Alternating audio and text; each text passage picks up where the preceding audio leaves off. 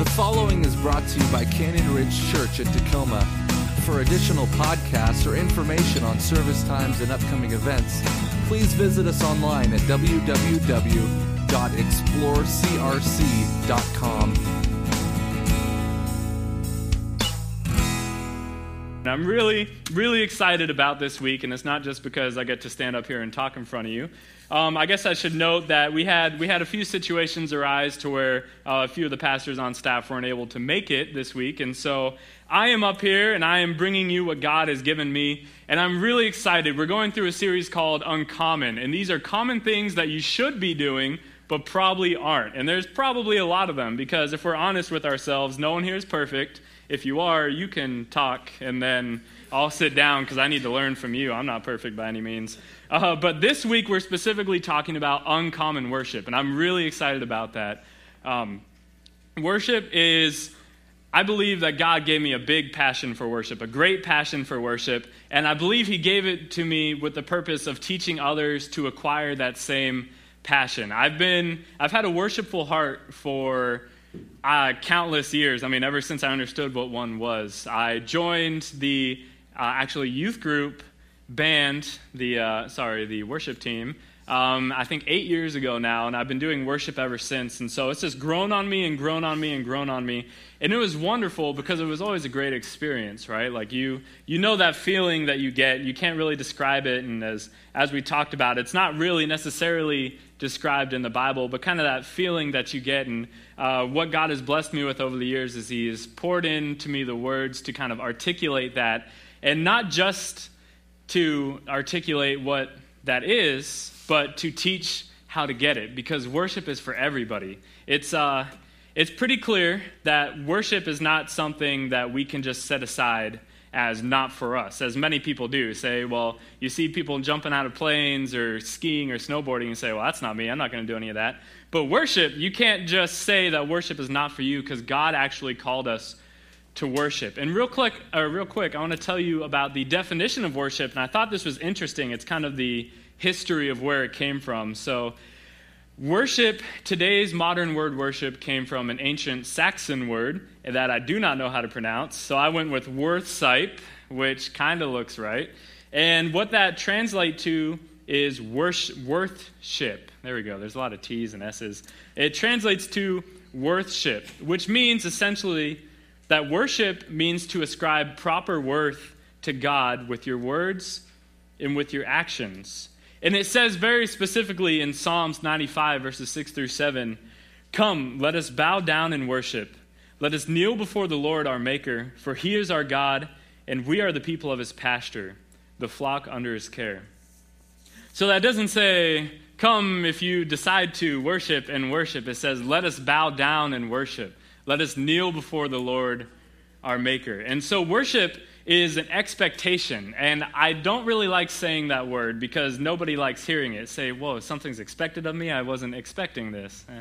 Uh, but, but God, you like that? Okay. So, so God, when He sets an expectation for us, he, spets, he, he sets it with the understanding that He has given us a way to where that expectation becomes a desire from us. We desire to worship, we desire to read our Bible. It's amazing the things that happen, the difference that you really have between doing something because it's expected of you or doing something because you desire to do it. And that's what we were talking about today. I will be uh, preaching from the Bible on how to build your desire for worship because let's be honest here worship isn't just the human, like typical human nature for everybody, or at least worship to God. I mean, everybody worships something. Maybe it's uh, athletes, maybe it's uh, political leaders, maybe it's bands. I don't know what it is, but everybody worships something or values it very highly, right? They ascribe worth to it, so they see it as valuable. Uh, but it isn't always natural to to put that worth towards God. Sometimes it takes some effort. Sometimes it takes um, a little bit of time and uh, preparation on your part. And so, what I have for you is how to acquire that passion. Now, I do not have like a secret uh, mumbo jumbo phrase I can say and instill it in your hearts. But what it is, just like anything else in the Christian life, is it's a process, right? It's a journey. It's things that you apply to your life, and when you live them out day after day after day, your heart begins to change and you begin to transform. And a year from now, you can look back and say that you were completely different from what you were that year ago. And so, luckily for us, God has given us all the capability to learn to enjoy worship. You didn't have to be born with it, you don't have to find it randomly and God blesses people with it. We all get to experience that. And so, if you aren't in that spot today, if you are a person who I like to say comes in late accidentally to miss the worship set just because you don't want to stand around and feel awkward or, or something along those lines, I encourage you today to realize and to truly understand that that can change, that you can grow that desire and you can grow that passion for worship. And if you already love worship, then all it's going to do is make it so much more fruitful and so much more wonderful. Uh, so before I get into all that, let's go ahead and pray and ask God to bless this time. Father, you are so amazing and the depths of your love and your greatness are beyond anything that we can ever imagine, Lord. But I pray today that you would pour your presence, you would pour your understanding and your wisdom over us so we can soak it in what you have to say today, Lord. And I pray that anything that comes from my mouth, God, is not of my own agenda, it's not of my own uh, personal desire, Lord, but that it is your word speaking through me to touch the hearts of everyone who is in this room today, God. In your name we pray. Amen. All right, so I'm really thirsty right now. It's hot. I want to begin, before getting to the important points, by covering uh, a few things that tend to keep us from worshiping fully. I've listed just three reasons out of the many that there are that people dislike corporate worship. And I say corporate worship because I'm talking specifically about worship on Sundays. Now, if you don't know, God has called us to worship both corporately and privately, so with others in fellowship, and also alone in our hearts with our voices to God. And it's kind of cool how that originated, actually. Uh, the, the kind of biggest point where it came about to become a normal part of a Sunday is that King David, back when they were originally building uh, the temple, he actually assigned some of the Levite priests to be musicians who would stay at the temple day and night and sing praises and worship God and play instruments. And also, Jesus, in his time while he was alive, was a faithful attendant of worship services as well when they went to the temple on the Sabbath and were praising the Lord. And naturally, it just made its transition into the church when that began. And here we are today, still making it an active part of the church because those are the two most prominent parts of church that we had from the Bible are worship and praise, and then teaching. So this is part two. We did part one already. and uh, a few of the things that really get into people's hearts, I want to I wanna start off by noting that I have experienced all of these things. Uh, I have gone through a process of understanding worship, uh, finding that I had a heart for it, struggling with it, not entirely grasping all of the concepts of it. Uh, and so, all of these things are things I've experienced, and I know other people do as well because I talk to people about it all the time. And the first reason why people like to or dislike corporate worship is their musical preferences. And I mean, that's simple because let's be honest, no one here has the exact same musical flavor and style as the next person. Maybe you're a country person, maybe you're into the oldies, maybe all you listen to is old Justin Bieber albums. Uh, I don't know. I don't know what your preference is, but it soaks naturally into our worship because it's music, right? It's it's our preferences. So we think, what do I like? What do I listen to? You know, if you if all you listen to is rap, and then we come up here and play a soft song, and you're like, well, I don't really like that. Um, it kind of throws your mind into a funk a little bit. It kind of distracts you from understanding the true purpose of worship.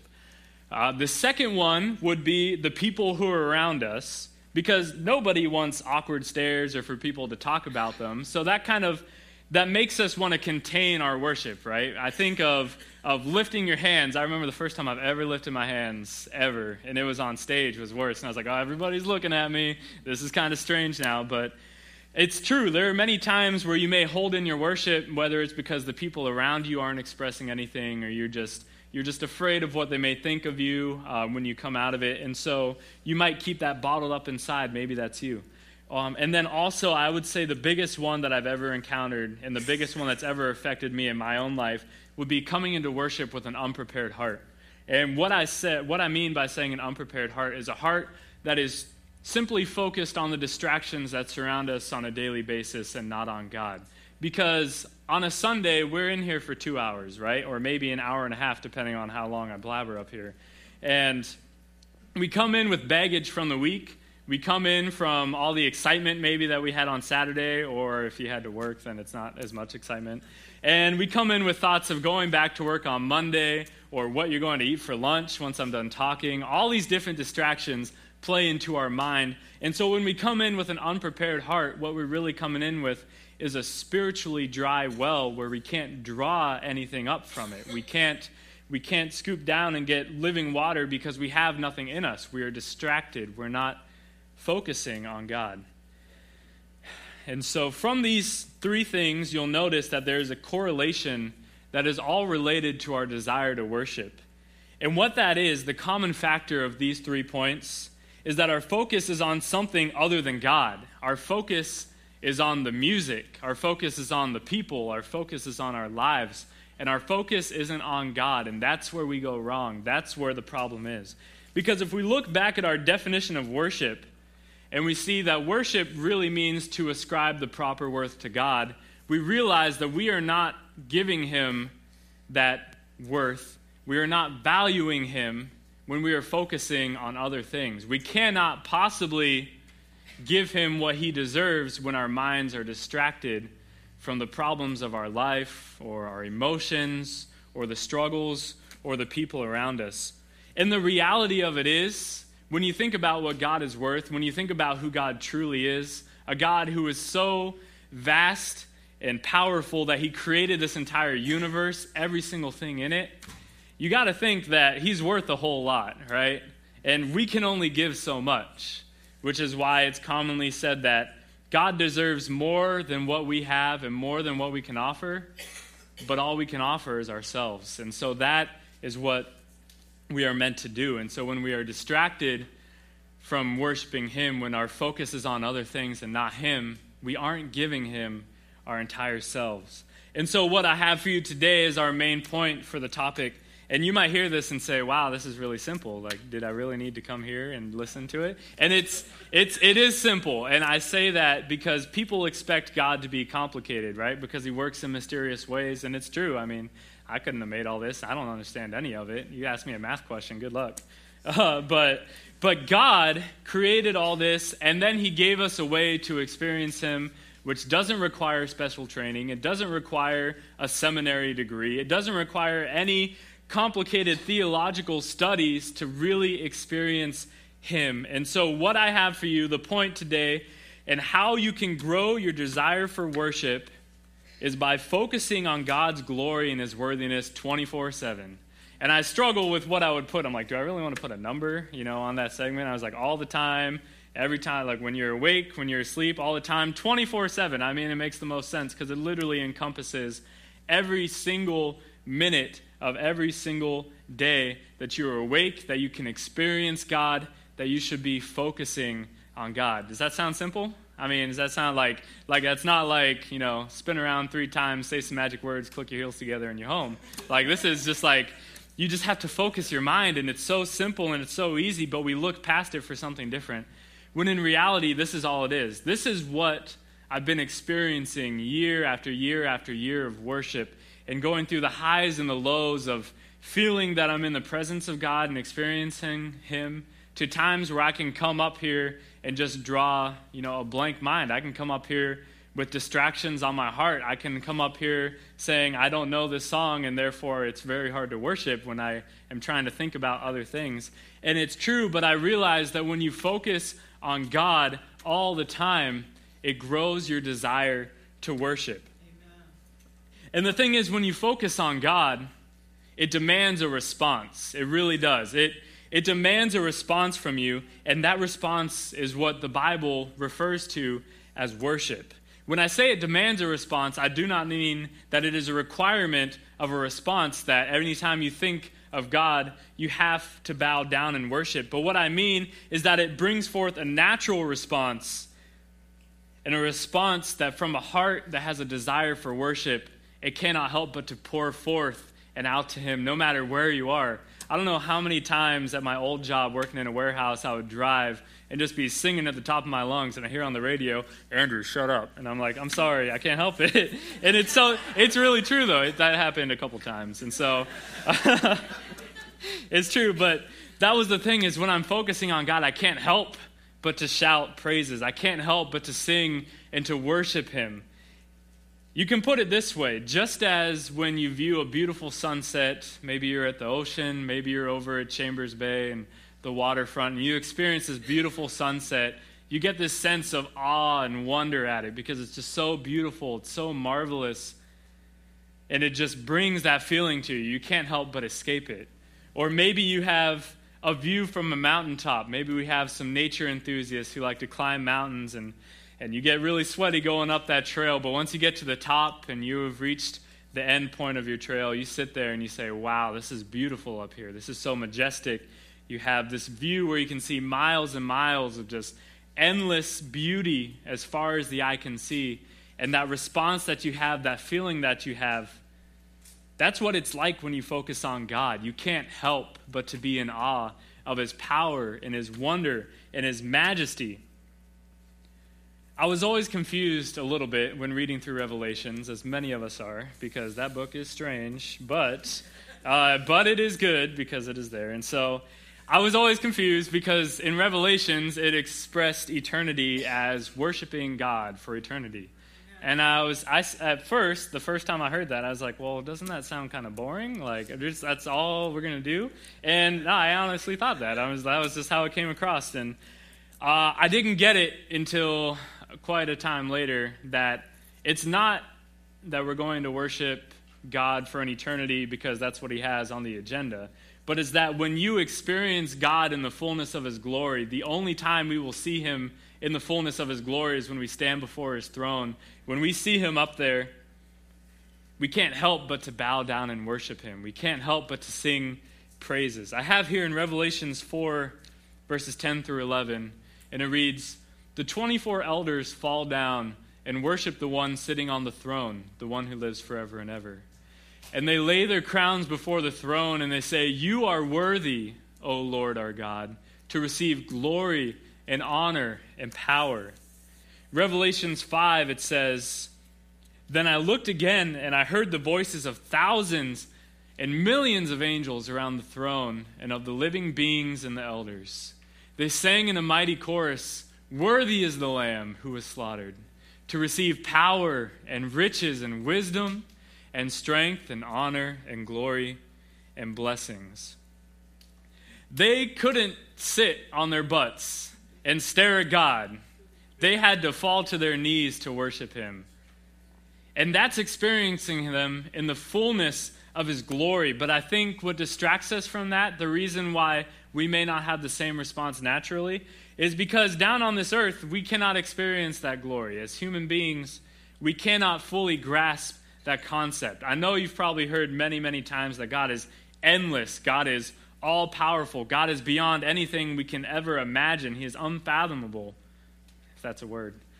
Uh, but it's so true. We can't experience that until we are up in heaven with Him. However, what He did do was He blessed us with the ability to experience just, just enough of his glory and his majesty through two ways. The first way he has is through his creation, through the world he has created, through the beautiful sunsets that he gives us every evening and the sun when it rises in the morning.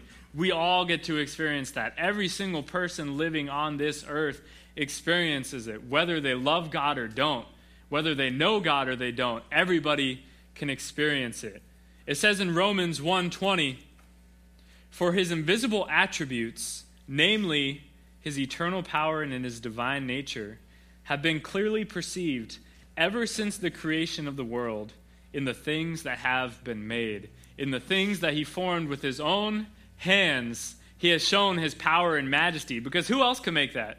Who, who have you seen make a mountain? Get like a really giant bulldozer and just put together Mount Rainier, you know, 14,411, something like that? Feet? I don't know, it's close. Uh, no, no one has done that, right? Have you ever seen anybody do that? That's because we're not capable of it. We can make stuff, but it's all been created before. We are simply shaping it into a different shape. But God created all of this with His glory and His majesty. I've gotten into this hobby recently that I wasn't into before, and it is hammocking, which is just as simple as it sounds. You go somewhere and you set up a hammock, right? It sounds complicated. and I know it sounds crazy. I'm not like those rock climbers that hang it up like 3,000 feet in the air. No, I like to be like two feet from the ground. Uh, but I go out and I set up a hammock. I go somewhere beautiful. Uh, there are plenty of parks around here. You can do it on a hike. Um, anywhere in nature, you can do it on a beach if you find some trees.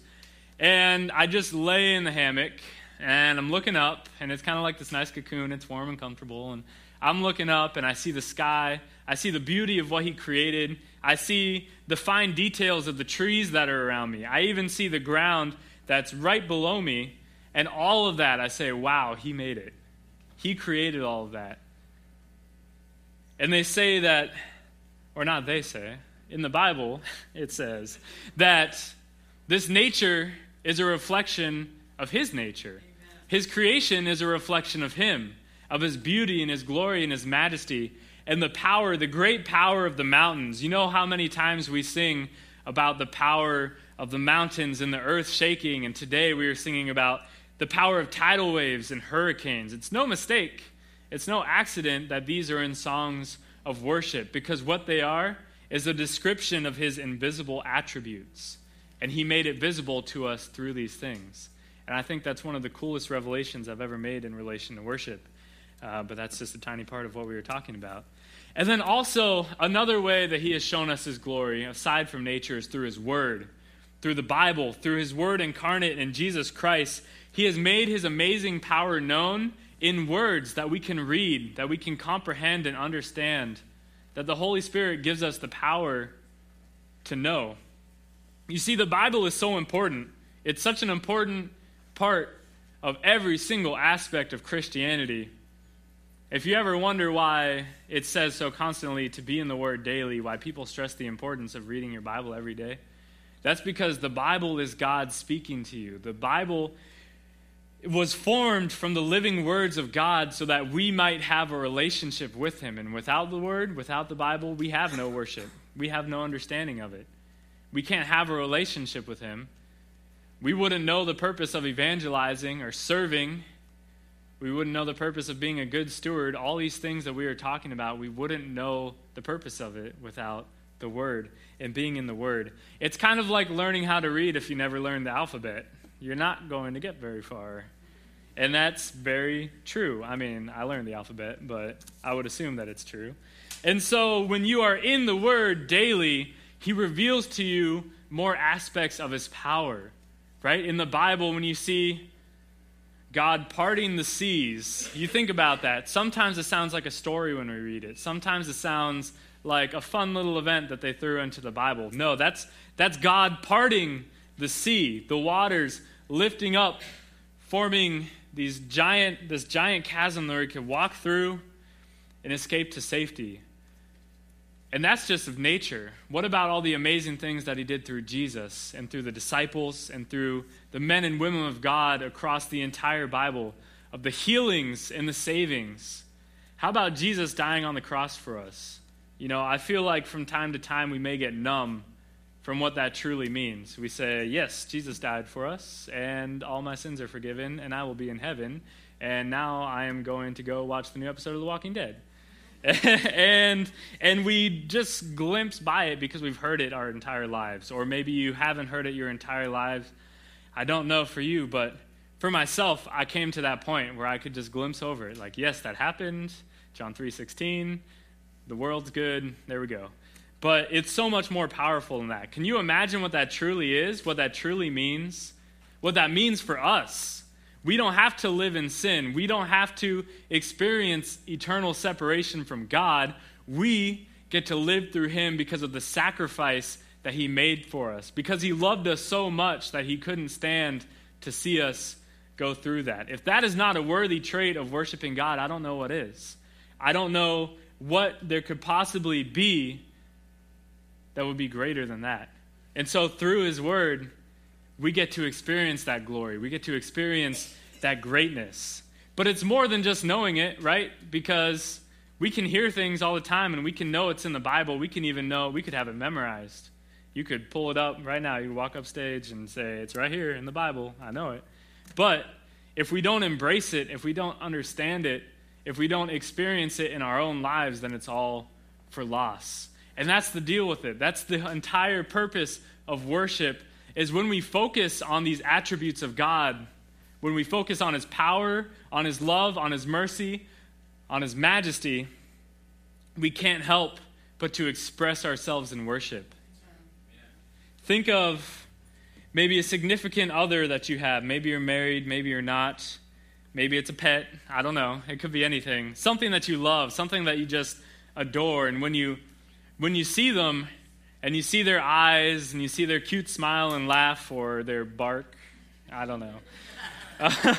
you can't help just to be filled with all that love and that wonder and to go up to them and hug them and squeeze them or rub their belly and just just experience experience the joy of being with them.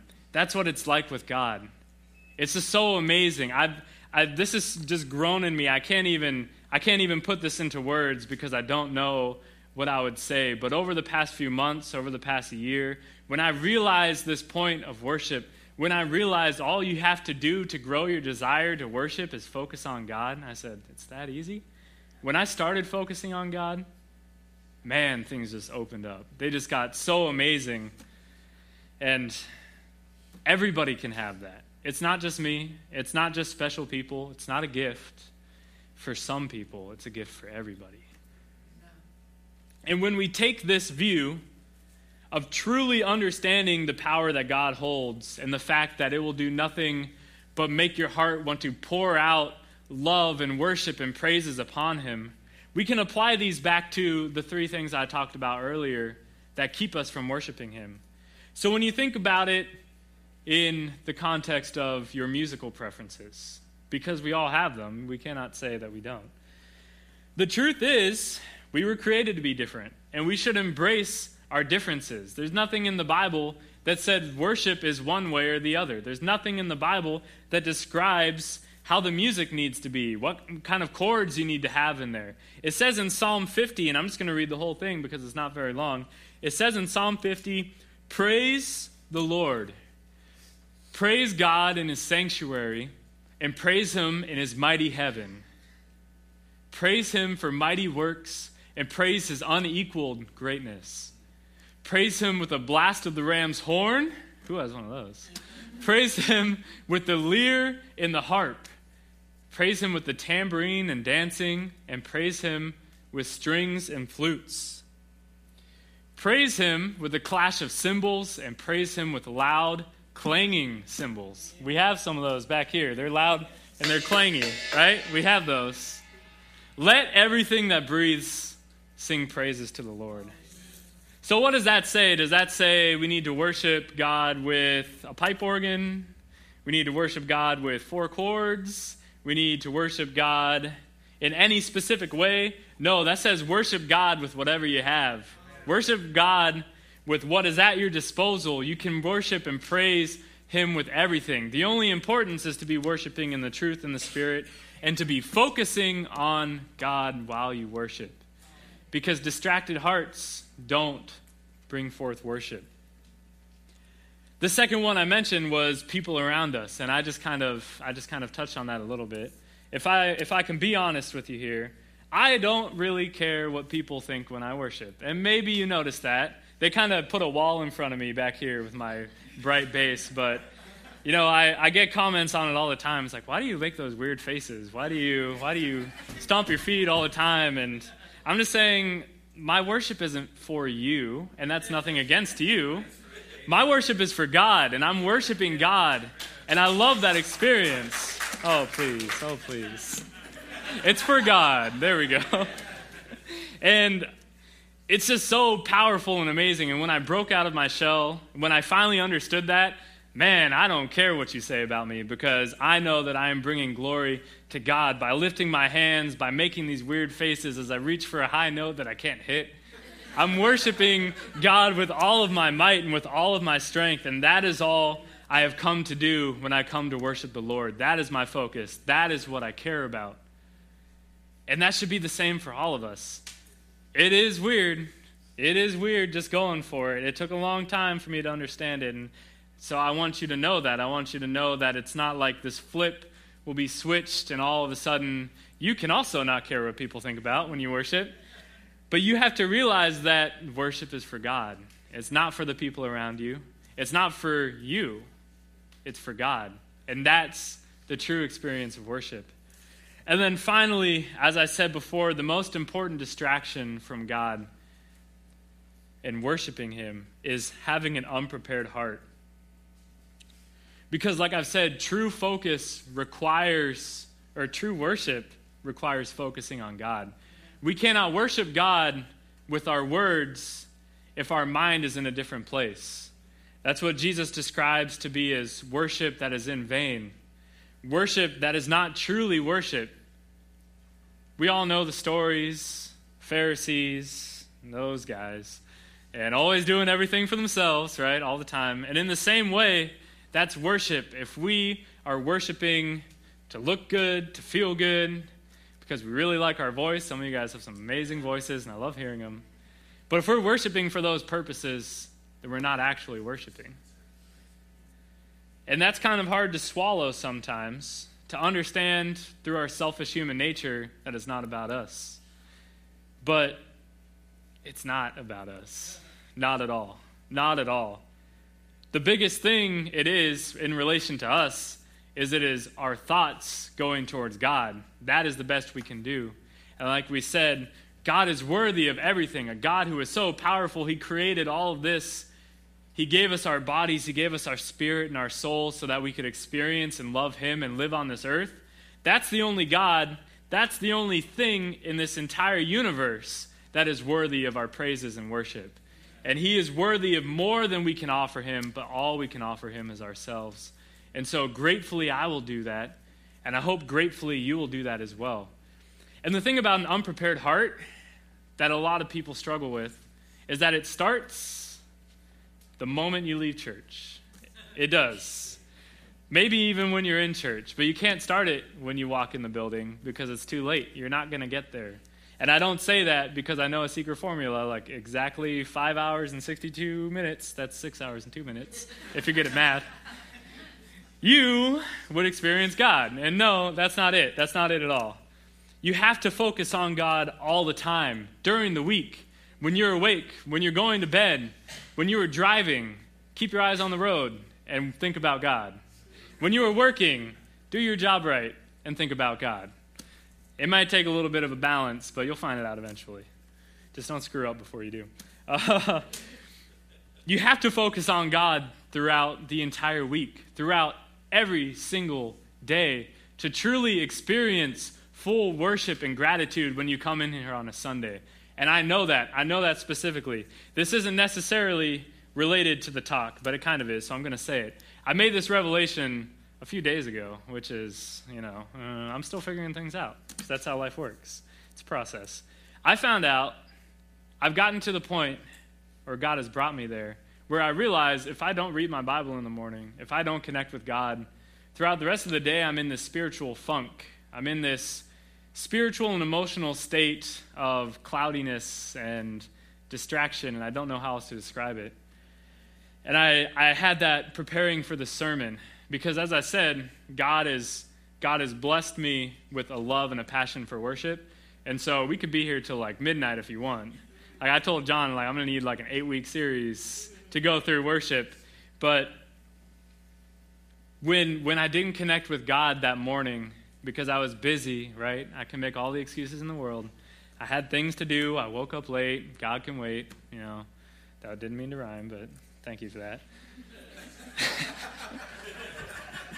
I'm sorry, I can't help myself.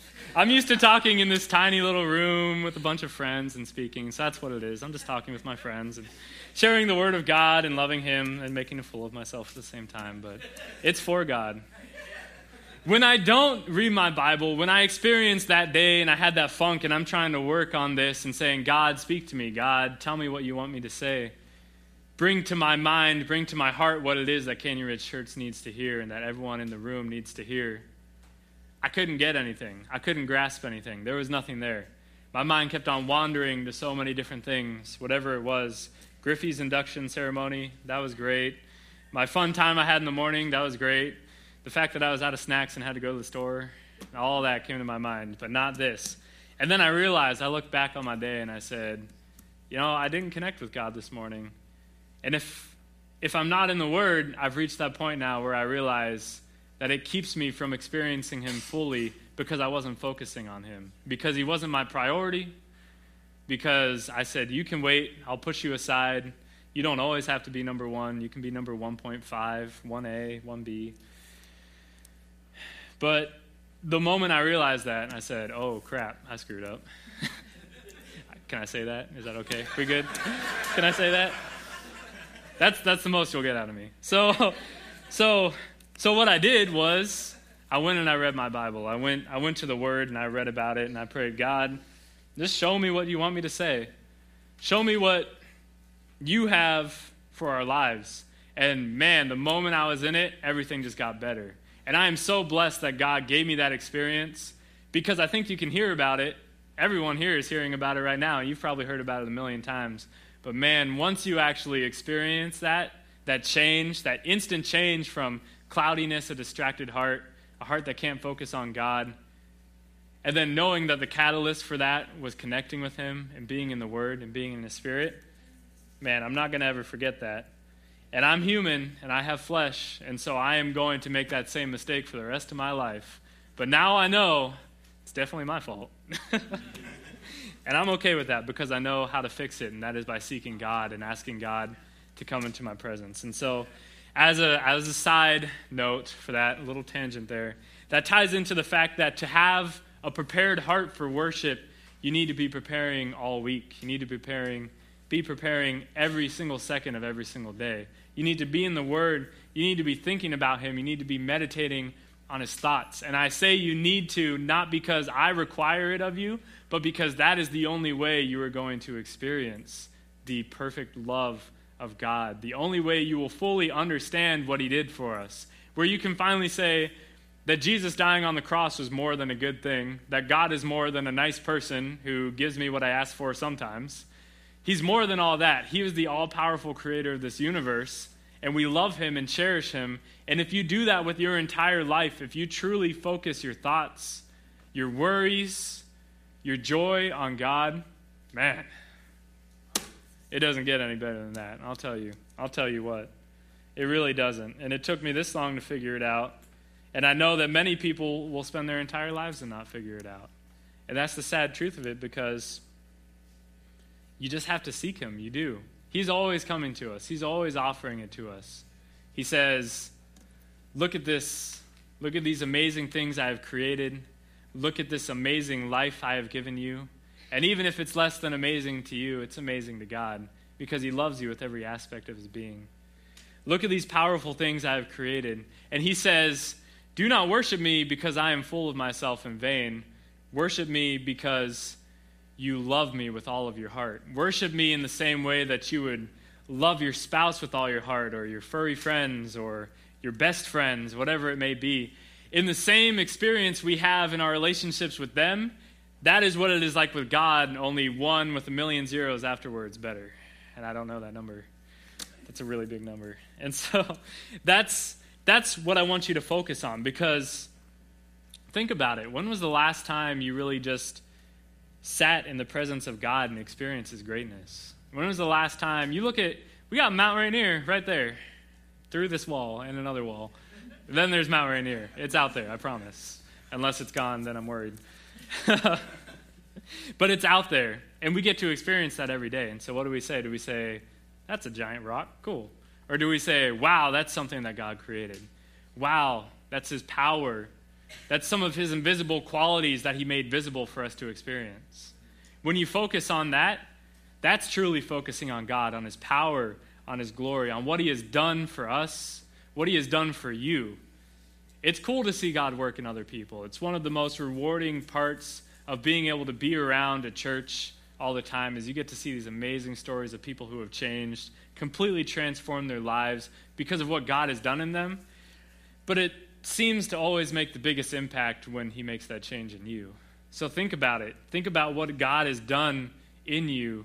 Think about what God has done through you to other people. All these amazing things that he has done are worthy of our praise.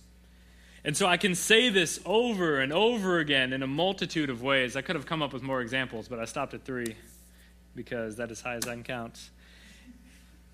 But there has to be a time where you come to grips with the fact that God is more than someone who wants you to be a nice person. When He is more than someone you can request things from, or when times are difficult and you cry out to Him for help, He's there. I'm not saying he isn't, but I'm saying he's more than just that. He's more than just a safety net, he's more than just a teacher. He is someone who desires to have a relationship with you. And the great thing about God is that he can pour every aspect of his being into the relationship that you two have. And that's so much different than any other relationship that you're going to have on this earth. And this was another point I wanted to make, and I'm not going to because it would be another way too long. But essentially, essentially, God is the only being who is so perfect that he can focus on you all the time. He can always be there to love you, to help you, to care about you, to push you forwards, always. We as humans don't have that capacity. We can get close, we can do a lot, but it can't be all the time. It just we're not capable of it, but God is. And that is why when we truly focus all of our attention on God and when we spend our time focusing on Him throughout the week and in worship, that's where you feel that love and that peace and that presence that He says, This is what I want you to experience. This is why I want you to worship. Not because I deserve it, even though He does, but because we want to, because our heart desires to. And when you begin to realize that, you'll feel that desire of praise. You'll feel it bursting from your heart. You'll be at work and you'll start humming a tune, and then it gets louder and louder until someone tells you to be quiet. And, or you'll be in your car singing to worship albums, or you'll be at your house praising Him in your heart. Or you'll be here on a Sunday lifting your hands and not caring about the people around you thinking that you look weird. All those different aspects. You'll begin to realize that when you learn how to focus on God with every single aspect of your being through every single moment of every single day. So, my challenge for you I said challenge, that's kind of a scary word. Let's say application. We'll go with that. Let's apply ourselves today. My application for you is to take time out of every day to focus on the greatness of God through what He has created and how He loves us. Don't wake up in the morning and say, God can wait. Don't wake up in the morning and say, I got plenty of God yesterday, so I can just come back to Him next week and I'll be fine. I got enough for the week. Don't say that. Say, God, I want to experience your power. I want to experience your greatness and the love that you have for us. Today, I want to experience it all day long, and I want to bask in your presence.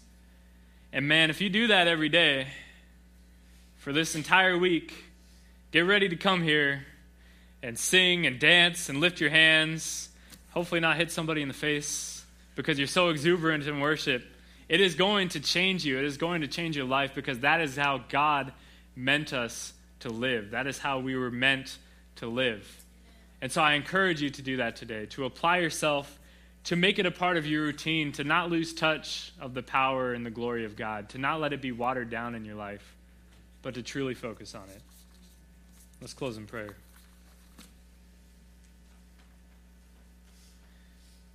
God, I am so thankful for the amazing ways in which you show your majesty to us, in which you reveal your divine nature in the depths of your love and mercy for us. All of these attributes that you have, that you have poured out into creation and through your word so that we can experience you, Lord. I pray that every single person here would not take that for granted, that they would not skim by it, they would not let it become watered down in their hearts, or in my own heart, every single person here, Lord, would just be truly focused on you and your power every single day. And as we do that, that it would grow, that it would reach new heights, that no day would be the same, but that every day we would grow in our understanding. So that when we come up to heaven one day and we get to meet you and experience your glory, we say, This is what it was building up to. This is what my entire life was building up to, this moment. Lord. I pray that we would not lose track of that, God. I pray that we would be able to focus on you instead of ourselves. When it is so difficult, when we have so many things going on in our lives, when we have so many issues that we are dealing with, that we would just learn what it actually means to give it up to you. And we would learn what you actually did through your sacrifice on the cross for our lives because he loved us so much, Lord. In your name we pray. Amen.